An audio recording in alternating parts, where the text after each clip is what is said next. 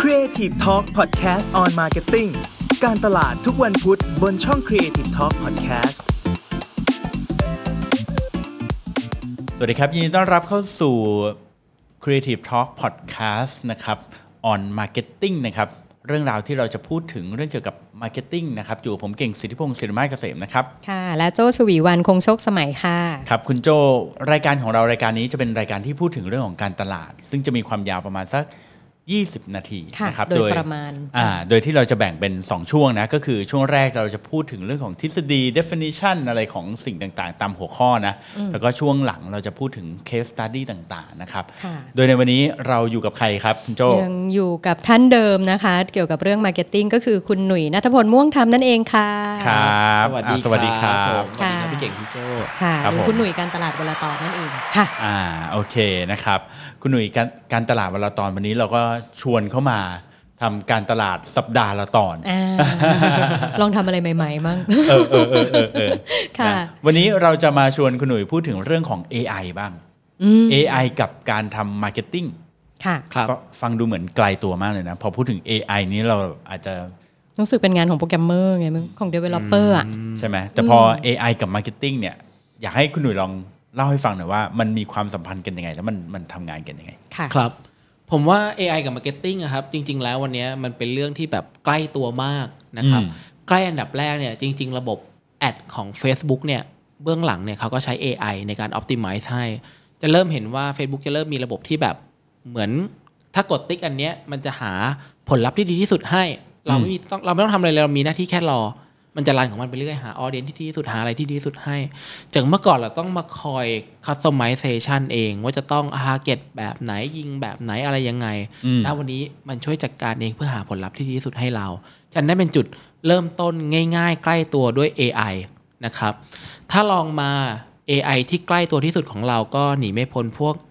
Siri อ๋อ พวกเนี้ยที่เรา คบ ใช้ทุกวันจริงๆเราเบื้องหลังมันคือมันคือ AI อืม ที่ช่วยในการไม่ว่าจะเป็นแบบรู้ว่าเราจะต้องการอะไรพูดไปแล้วมันเข้าใจคอนเทกต์ของเรานะครับฉะนั้น AI เป็นเรื่องใกล้ตัวมากกว่าที่เราคิดนะครับผม ครับสิรินี้ไม่เพียงแต่จะรู้ใจเรา มันยังพยายามเข้าใจสำเนียงเราด้วย ถูก นะครับ เราเป็นคนไทยพูดภาษาอังกฤษแล้วมันก็จะแบบไม่ได้แบบ accent ดีขนาดนั้น อื ใช่ไหม ใช่ ใช่ครับ ของ Google ก็ฉลาดเหมือนกันนะ เรื่องภาษา เป็นไงครับ ก็เวลาอย่างล่าสุดนี่ลูกชายพี่ไปลองพูด ครับ ไปคุยกับ Google ที่ช็อป เอ้ยเข้าใจสำเนียงเด็กนะ ถึงแม้ว่าบางทีเด็กอาจจะพูดพูดแบบไม่ค่อยชัดหรืออะไรก็เข้าใจได้เหมือนกัน แล้วเป็นไงเดี๋ยวนี้เลยไม่คุยกับแม่แล้ว เออ คุย กับ Google Hello Google เรื่องเนี้ยจริงๆอ่ะมันมีจุดไปต่ออีกหน่อยหนึ่งเรื่องสำเนียงโดย AI อะครับ จริ ครับ งๆต้องบอกว่าก่อนที่ Google หรือ Siri จะเข้าใจสำเนียงเราได้ดีแบบเนี้ยมันต้องผ่านการเทรนด้วย Data มาเยอะมาก เมื่อก่อนเนี่ยโปรแกรมเมอร์ส่วนใหญ่เป็นเอิ่มเป็นเอิ่มจะเรียกว่าไงฝรั่งผิวขาว อืม ฉะนันสำเนียง อืม ที่ AI เข้าใจคือสำเนียงแบบฝรั่งผิวขาว อืม จนวันหนึงเขาเริ่มเห็นว่ามันเริ่มมีแบบไม่ว่าจะเป็นคนกลุ่มผิวสีหรืออะไรก็แล้วแต่ใช้ระบบ voice assistant เนี่ยแล้วมันยังไม่ค่อยเวิร์กฉะนั้นเขาเลยต้องปรับในการที่เทรนให้ AI เข้าใจสำเนียงของแต่ละชาติแต่ละภาษามากขึ้น มันเลยกลายมีเรื่องของที่เรียกว่าเอิ่ม unbiased ของ voice ของ generate by AI อ๋อ AI ยุคใหม่ก็เริ่มมีคนเริ่มเถียงว่าอ่ะแล้ว AI ควรต้องมีเสียงทำไม AI ต้องเป็นเสียงผู้หญิง อืม นี่เป็นการเหยียดเพศหรือเปล่า อืม ผู้หญิงไม่ได้มีหน้าที่เพื่อเซิร์ฟอย่างเดียวนะ ก็เริ่มมีคนผลิต AI ที่แบบเป็นเสียงไร้เพศฟังไม่ออก อ๋อ เป็นเทรนด์ต่างประเทศมากขึ้น แล้วน่าจะมีแบบสำเนียงแบบว่าคนผิวสีด้วยนะ เฮ้ยโย่ bro เออ what's up อะไรเงี้ยเออ มีความรู้สึกสุนทรีขึ้นมาทันที ใช่ไหม ดีค่ะ เออเอดีดี อเอ ดี อแต่มันก็จริงนะว่าว่าถ้าเกิดว่าเขาทำเป็นแบบว่าไม่ไม่สามารถระบุเพศได้ มันก็จะดูแบบ universal มากขึ้นนะ ต่อไปถ้าเกิดว่า AI มันเป็นแบบเสียงเด็กได้ด้วยผมว่าก็น่าจะสนุกดีนะ ใช่ไหม เนี่ยเหมือนลูกพี่ ความดูล้ำครับ เออ เออเออพี่เก่ สำ ง หรับบางเซอร์วิสเด็กน่าจะดูเป็นเฟรนลี่มากขึ้น ใช่ใช่ผมยังเคยคิดเลยอย่าง Google Map เวลาบอกทางเราอะแล้วเรารู้สึกแบบมันหุ่นยนต์มากเลยนะ ตรงไปเลี้ยวซ้ายอย่างเงี้ยเออเกิดสมมติเป็นเสียงแบบอ่าแบบอ่าตเสีร ยง ง พี่ ไป เก่ง ตรงไปเออใช่ เป็น แบบ สิ่งที่เก่งมาก อ่าเป็นเสียงสไตล์เรา เออเสียงสไตล์เราเออตรงไปเออเลี้ยวซ้ายข้างหน้านะอะไรอย่างเงี้ยเออมันค่อยแบบรู้สึกเฟรนลี่นิดนึง เวลาพี่โจขับรถจะได้รู้สึกคึกคักขึ้นมาหน่อยตายแล้วเจ้านายมาเรียกแล้ว เจ้านายบอกทางอยู่ เร็วหน่อย รีบไป เร็วหน่อย รีบไปโอเค ใกล้จะเข้างานแล้วอะไรอย่างเงี้ย เออเออ ฮ น่า ครับ จะดีค่ะ อีกแล้วเดี๋ยวคุณหนุ่ยพาเข้าเรื่อง เออเออนะครับ อ่ะครับ ค่ะ อ่าทีนี้ก็ปัจจุบันนี้เขามีการใช้ AI กับอ่าการทำมาร์เก็ตติ้งมากน้อยขนาดไหนยังไงบ้างคุณหนึ่ง เอาใช้คำว่าเท่าที่ผมรู้นะครับ เท่าที่ผมรู้เนี่ยมันมีเคสการใช้ AI ตัวหนึ่งน่าสนใจมาก ผมเคยเขียนลงหนังสือพิมพ์ Rabbit Today เมื่อพักหนึ่งแล้วนะครับ AI ตัวเนี้ยชื่อ Albert นะครับ อืม อัลเบิร์ตจะทำหน้าที่ช่วยหาลูกค้าใหม่ให้กับแบรนด์นะครับ เคสที่เกิดขึ้นเนี่ยเป็นแบรนด์ Harley Davidson นะครับ ปกติแล้วเนี่ยโชว์รูม Harley Davidson ที่นิวยอร์กเนี่ยก็จะมีลูกค้ามาวิสิตแบบวันละเอิ่มสัปดาห์ละแบบ 2 3 คน 4 คน 5 คนบ้างนะครับ อืม แต่พอเขาลองใช้อัลเบิร์ตในการรันแอดเพื่อหาทาร์เก็ตให้ใหม่นะครับ กลายเป็นว่าลูกค้าของ Harley Davidson เนี่ยเพิ่มขึ้นประมาณ 8 เท่า โอ้ ภายในเวลาแค่ 2 วันเท่านั้น ครับ นะครับเพราะจากเมื่อก่อนอะไรการทำโฆษณาทำมาร์เก็ตติ้งลงไปเนี่ยต้องหาภาพเขียนแคปชั่น ต้อง อืม ปรับอ p ติ i ม e เองต่างๆ มากมาย แต่เอาเบิร์ดเนี้ยเราแค่กรอกเข้าไป ใส่ attribute เข้าไปว่าจะให้มันรันแบบไหนบ้าง มันจะเลือกภาพทั้งหมดที่มีเลือก Copy ทั้งหมดที่มี เอาไปลองรันด้วยตัวเอง ว่าสุดท้ายแล้วคนชอบคลิกแอดแบบไหน คนกลุ่มไหนชอบคลิกแอดแบบไหนด้วยซ้ำแล้วค่อยเอาทาร์เก็ตกลุ่มนั้น ขยายออกไปเหมือนลูกอะไรทาร์เก็ตเลย อืม อืม นะครับฉันทำให้ finding ง่ายๆเนี่ยนะครับ มันพบว่าระหว่างการใช้คำว่าแบบ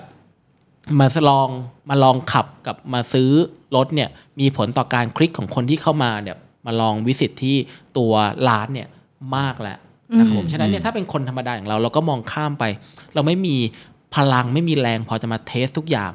ปรับ อืม ทุกอย่างได้ขนาดนั้น แต่ AI ไม่มีวันเหนื่อยอะเราบอกไปสิเราอยากได้อะไรใส่เข้าไปสิ มันจะจัดการหาที่ดีที่สุดให้กับเราครับ ไอตัวนี้เป็นตัวที่ชื่อว่าอัลเบิร์ตนี่คือเป็นเป็น product เหรอหรือว่ามันเป็นยังไง เป็น Product ครับผมนะครับเป็น Product ที่มีให้ใช้นะครับเท่าที่รู้เนี่ยมีน้องคนหนึ่งที่รู้จักนะครับแต่เปิดเผยไม่ได้อยู่ในก ลุ่มธุรกิจ เปิด ประ เผย กัน ไม่ได้ นะครับ ครับ ธุรกิจ ครับ ประกันเขาบอกว่าใช้งานง่ายมากเลยพี่แค่พี่กรอกข้อมูลเข้าไปแล้วใส่รีซอเข้าไปว่าพี่อยากได้อะไร อ๋อเหรอ มันจะหาทางทำให้พี่ให้ได้แบบนั้น อืม นี่เป็นสิ่งที่ exciting มาก ฉะนั้นเขาก็บอกว่า แต่คนก็กังวลว่า ผมก็ถามว่า อ้าว แล้วอย่างนี้มีเดียแพนเนอร์ไม่ตกงานเหรอ อ่า เขาบอกไม่ ถ้ารู้จักทำงานกับ AI ทุกอย่างจะง่ายขึ้น อืม เพราะสุดท้ายแล้ว AI จะฉลาดได้ก็ต้องมีคนมาเทรนให้มันฉลาดขึ้นอีก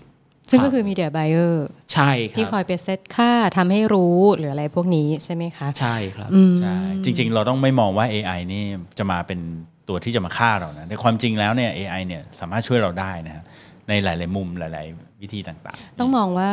AI ทำให้เราทำงานได้คมมากขึ้น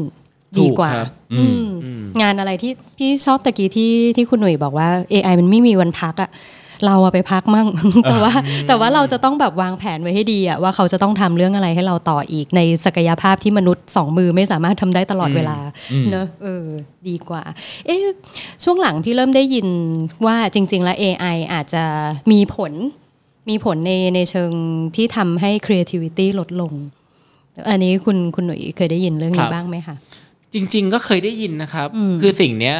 มันมีคำหนึ่งที่เรียกว่าฟิลเตอร์บับเบิล อืม นะครับฟิลเตอร์บับเบิลเนี่ยมันคือการที่เขา AI เอา Data เรา รู้ว่าเรา อืม ชอบอะไรสมมติอ่ะผมชอบ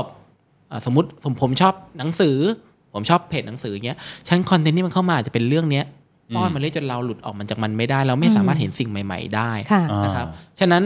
สิ่งที่เขาก็เริ่มเปลี่ยนไปคือทำยังไงที่จะเว้นสเปซใหม่ๆ ให้คนได้สามารถ explore เจอสิ่งใหม่ ๆ ได้นะครับถ้าตัวอย่างง่ายๆเหมือนที่พี่เก่ง เราคุยกันเมื่อกี้คือ Spotify ๆ อ่าครับ Spotify จะมีฟีเจอร์ที่เรียกว่า Discovery นะครับ อืม ถ้าผมเรียกชื่อไม่ผิด ให้เจอเพลงใหม่ ๆ ที่คุณน่าจะชอบ โดยไม่ได้เกี่ยวกับเพลงเก่าที่คุณเคยฟังมาก่อน แต่มันจะมีความ relevancy บางอย่าง อืม ที่มันเกี่ยวแต่อาจจะไม่ได้แบบ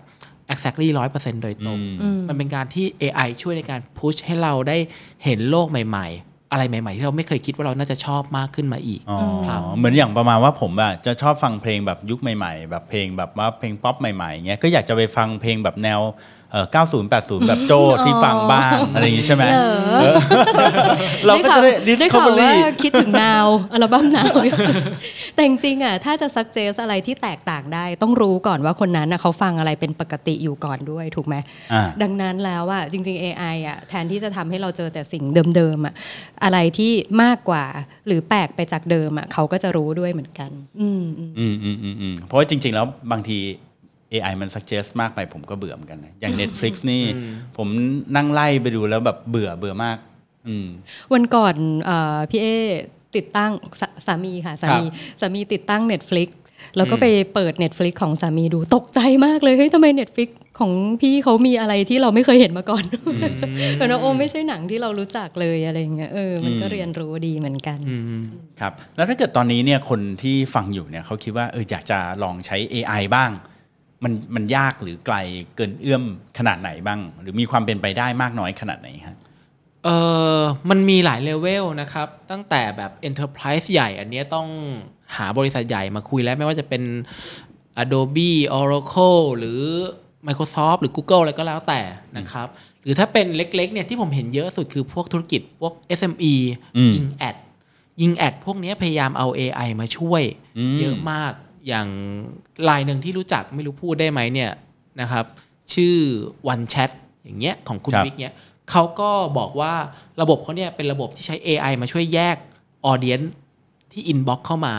ว่าใครเป็นกลุ่มคนที่น่าจะยิงแอดไปแล้วแบบซื้อง่ายที่สุด